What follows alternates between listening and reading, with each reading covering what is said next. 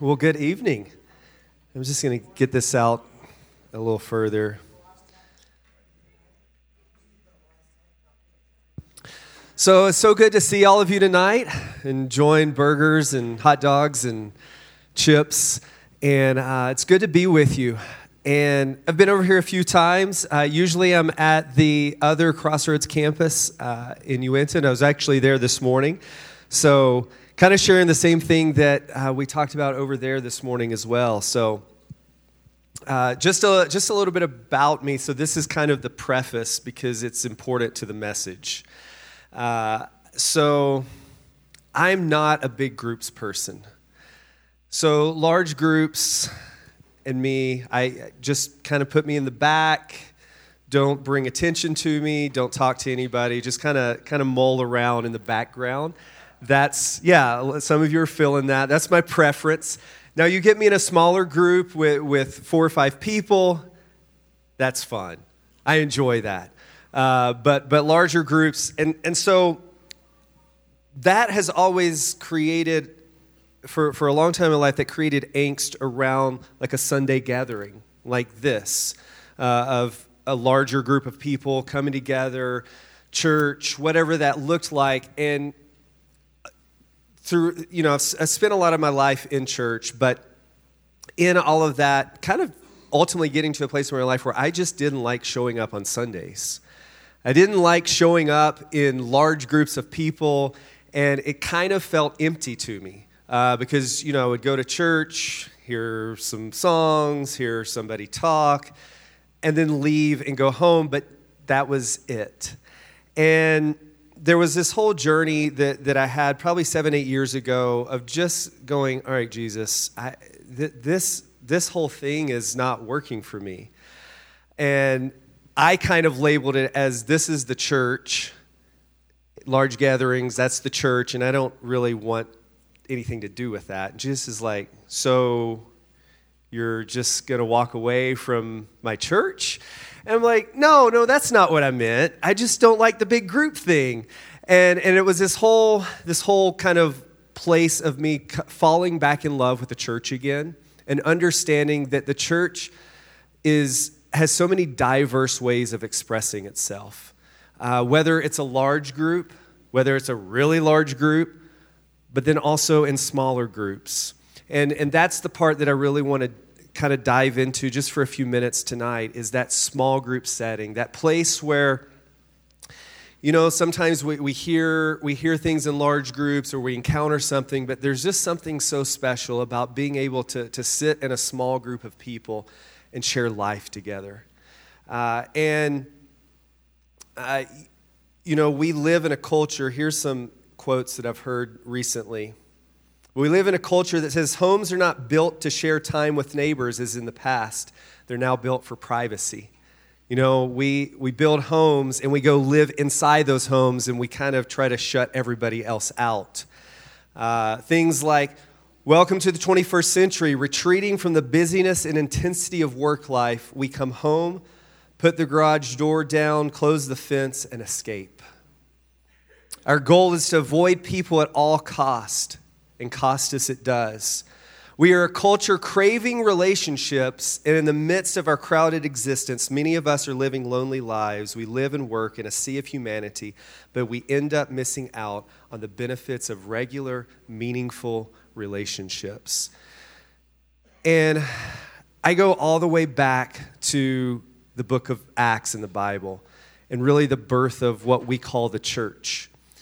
And to understand the birth of the church, the very beginning of the church's existence, there were 120, there were 120 people that gathered in, in this room waiting for the promised Holy Spirit that, that Jesus had promised to his church when he left. And then in the book of Acts, chapter 2, the Holy Spirit comes and things start to get crazy and wild and the church is like doing just so many incredible things. But towards the end of acts chapter 2 this is what it says about the church. It says they spent their time learning from the apostles and they were like family to each other. They also broke bread and prayed together. Everyone was amazed by the many miracles and wonders that the apostles worked. All of the Lord's followers often met together and they shared everything that they had. They would sell their property and possessions and give the money to whoever was in need. Day after day, they met together in the temple. They broke bread together in different homes and shared their food happily and freely, all while praising God. Everyone liked them, and each day the Lord added to their group others who were being saved. It's the first multi level marketing program in the history of the world.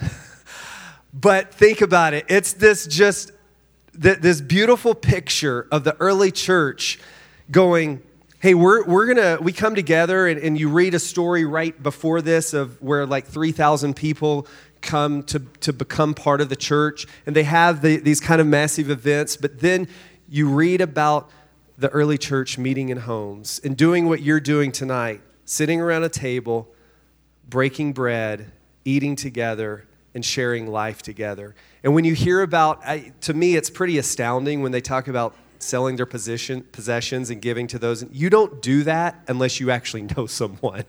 You don't, you don't do that unless you actually know and fully understand the needs of the people you're around.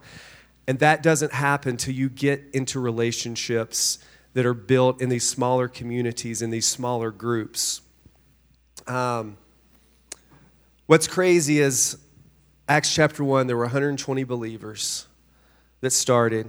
Acts chapter 20, scholars say that there were between 50 to 100,000 believers in a span of 20 chapters. And that didn't happen because they were having massive crusades and thousands of people were coming down to an altar. It happened because there was something contagious about the relationships that people were building in these smaller groups. And people were attracted to this relational concept called the church. Hebrews chapter 10, verse 24 says, Let us think of ways to motivate one another to acts of love and good works. Proverbs 27, 17 says, As iron sharpens iron, one man sharpens another. And those are the things that happen when we come in close contact. When we look somebody in the, when, when I come over and I, I sit next to Jake, and, and Jake goes, Allen, you know that one thing you do kind of rubs me the wrong way. And I go, okay. but but it's it's that it's that relationship that we have when we sit and look each other face to face. And, and we sit in these groups and, and, and we talk about life and we talk about the reality of Scripture and the reality of what Jesus is doing through Scripture. And so I want you to kind of get this picture in your head tonight. Think about a house. Think about a house that you walk in the front door. You know, the, you, you, you have a salesman come to your door. You know, now you just talk to him through the ring doorbell. You're like, hey, go away. Um, but if you're brave enough to open the, the front door and you let somebody into your foyer, you're kind of that, that entryway part of your house. It's, it's a formal setting but but you're getting to know someone. It's it's very just superficial. Um, and, and church, your first encounter with church can be like that. Maybe you attend a large setting or, or, you, come to some event and it's kind of, it's a little formal and, and you're just, all right, I'm checking this out. We'll see, we'll see where it's going. And then you feel a little bit more comfortable, you move into the living room. And you know, at our house, when we have people over and we like to sit in the living room, maybe play games, talk about things, but you, you really start to, to get to know someone a little bit better. You ha- you're having conversations. But then that final step is what I like to call the kitchen table. And it's where you move beyond just kind of getting to know someone, but you're sitting around, there's something happens. What I love about Second Street, food like takes barriers away because all of a sudden you're enjoying a good meal or you're enjoying some food and, and you just you start talking you start reaching across each other for food. And it's just this environment that just breeds authenticity and the ability to open up and share life with each other. And so this fall we're going to be challenging people to move from the foyer to the kitchen table to move from kind of just sort of checking things out to, to stepping into deeper relationships in what we call groups. Um, And I just want to want to kind of end by sharing. I, I reached out to some of our various group leaders here at Crossroads, and they shared some really incredible insights with me. I asked them two questions. One of the questions I asked them is because these are people that are already leading or about to lead groups at Crossroads. I said, Hey, why are you creating space in your life to lead a group? And these are some of the answers I got. Anything that, be, that can be done to save or strengthen a marriage is important. Somebody else said relationships are built around tables where we can see each other face to face.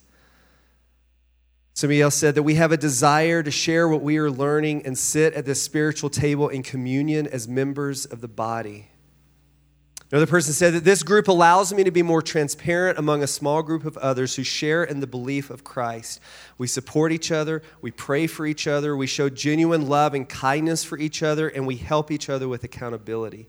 I feel the Holy Spirit speaks through us to each other, and I never leave a meeting feeling that I missed something. I leave it with more wisdom, courage, and understanding of where God wants me to be. That's why they make space in their life to be leading a group. Somebody else just said, I just want to share. I just want to share what God has done in my life with other people. Somebody else said that we weren't made to live in isolation, so they take time to be intentional about being in groups because of that.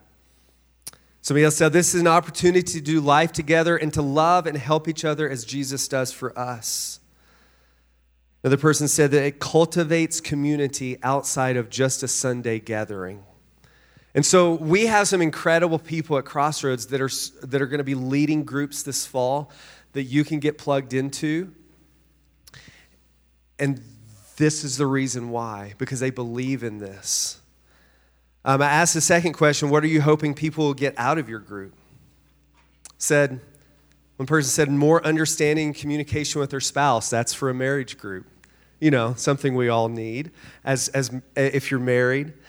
Uh, somebody leading some of our women's groups said authenticity and maturity are the goals of their group. Had a community group that said, we want people, what do we want people to get out of our group? To be encouraged in the Lord, challenged by His word, and strengthened in their walk. Women's Bible study, it said it's a place where we build not only our knowledge, but we learn how to apply that knowledge and foster relationships. we have a group that's going to be right here at Second Street called Going Deeper, talking about the Holy Spirit. And they said that they want people to learn more about the Holy Spirit and the gifts provided through Him and to experience a deeper connection to Jesus. Have a community group in this area that just said that we want people to be encouraged, to be challenged, to be strengthened. You see, these are all reasons why we have incredible leaders and, and people that want to lead people in groups because coming together in those smaller relationships are life changing. And so I want to give you two steps tonight.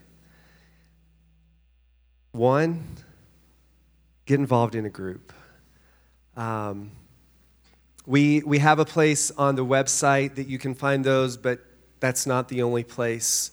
Uh, you have incredible leaders like Crystal um, here at this campus that if you're like, I don't know how to navigate the website, I can't get to the website, I whatever, that, that can help get you plugged into a group. Um, and, may, and, maybe that's just a step of joining a team. Maybe that just looks like, hey, I'm, I'm going to kind of start there, connecting with people, serving together. Um, or maybe it's, it's stepping into a group like going deeper. Uh, Celebrate Recovery is, is happening later this fall. Um, but then I would also challenge you with something else. Maybe God is stirring something in you. And you go, I'd like to create community. I'd, I'd like to create a place for, for people to come together and, and to live life together. Um, here's the thing you don't have to have a degree. You don't have to know Greek and Hebrew and all the Bible words. You've got to have a heart for people. And coming into a place that you go, you know what, I want to walk and do life with others. And I want to do that in a smaller setting. And so I, I just want to invite you into that tonight. And, and Crystal's a, a great resource. Some of our other, your other leaders here at Second Street are a great resource. I'll be here tonight. Maybe God is stirring something in you, and you just want to share that tonight. I'll be hanging out here for the next little bit and would love to, to just sit and chat about what that would look like for you. Um, but we've got, a, we've got a few questions right now at this time uh, just to kind of reflect on, on what it looks like to start living life in smaller groups, to start living life in relationship with others. Um, so we're going to have them on the screen. Uh, it's four questions, and I think you guys know the drill, right? Yeah, okay. So, kind of right at your tables, you can kind of gather up with those around you and, and talk about these questions.